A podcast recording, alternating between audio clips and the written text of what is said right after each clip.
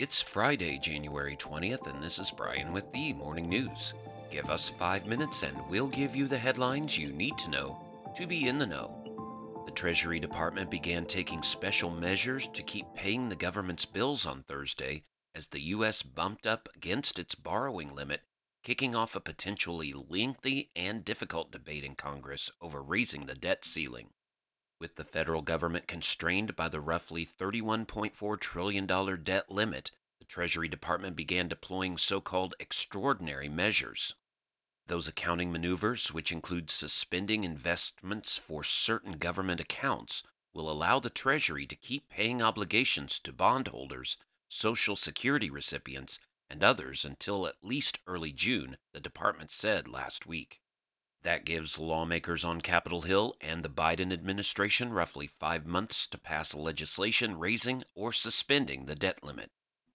In other news, Google parent Alphabet Incorporated said it plans to eliminate roughly 12,000 jobs, reducing its staff by 6% and marking the company's largest ever round of layoffs as it copes with a darkened economic outlook.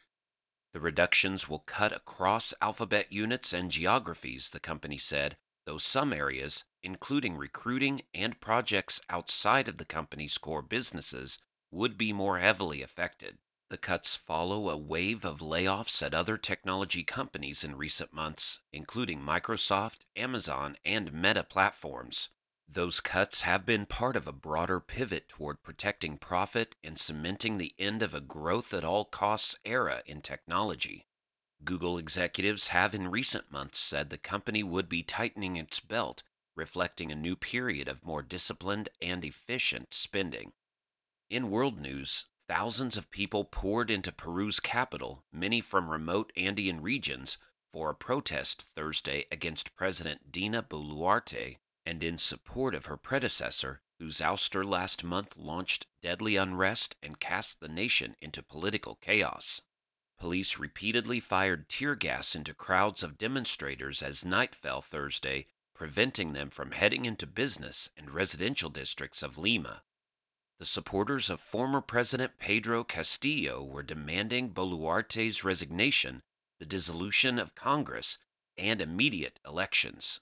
Castillo, Peru's first leader from a rural Andean background, was impeached after a failed attempt to dissolve Congress. We have delinquent ministers, presidents that murder, and we live like animals in the middle of so much wealth that they steal from us every day, said Samuel Acero, a farmer who heads the regional protest committee for the Andean city of Cusco. We want Dina Boluarte to leave. She lied to us. The protests have so far been mainly in Peru's southern Andes, with 54 people dying amid the unrest the large majority killed in clashes with security forces. Back in the U.S., T Mobile said hackers accessed data including birth dates and billing addresses for about 37 million of its customers, the second major security lapse at the wireless company in two years. The cell phone carrier said it is currently notifying affected customers and that it believes the most sensitive types of records, such as credit card numbers, social security numbers, and account passwords were not compromised. T Mobile has more than 110 million customers. The FCC said it had opened an investigation. This incident is the latest in a string of data breaches at the company, and the FCC is investigating, according to a spokeswoman. And the Supreme Court said Thursday that a months long investigation has so far failed to identify who leaked in May the draft of the opinion overruling Roe v. Wade, the first public statement since Chief Justice John Roberts announced the probe a day after Justice Samuel Alito's draft opinion was published. The May leak, while not necessarily unlawful, was an extraordinary breach of protocol at a court that tightly controls access to its deliberations.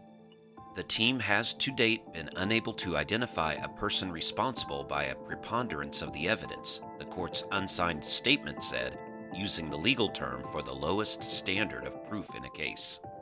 Now you know, and you're ready to go with the morning news. Share this with a friend and subscribe to us wherever you listen to your favorite podcast.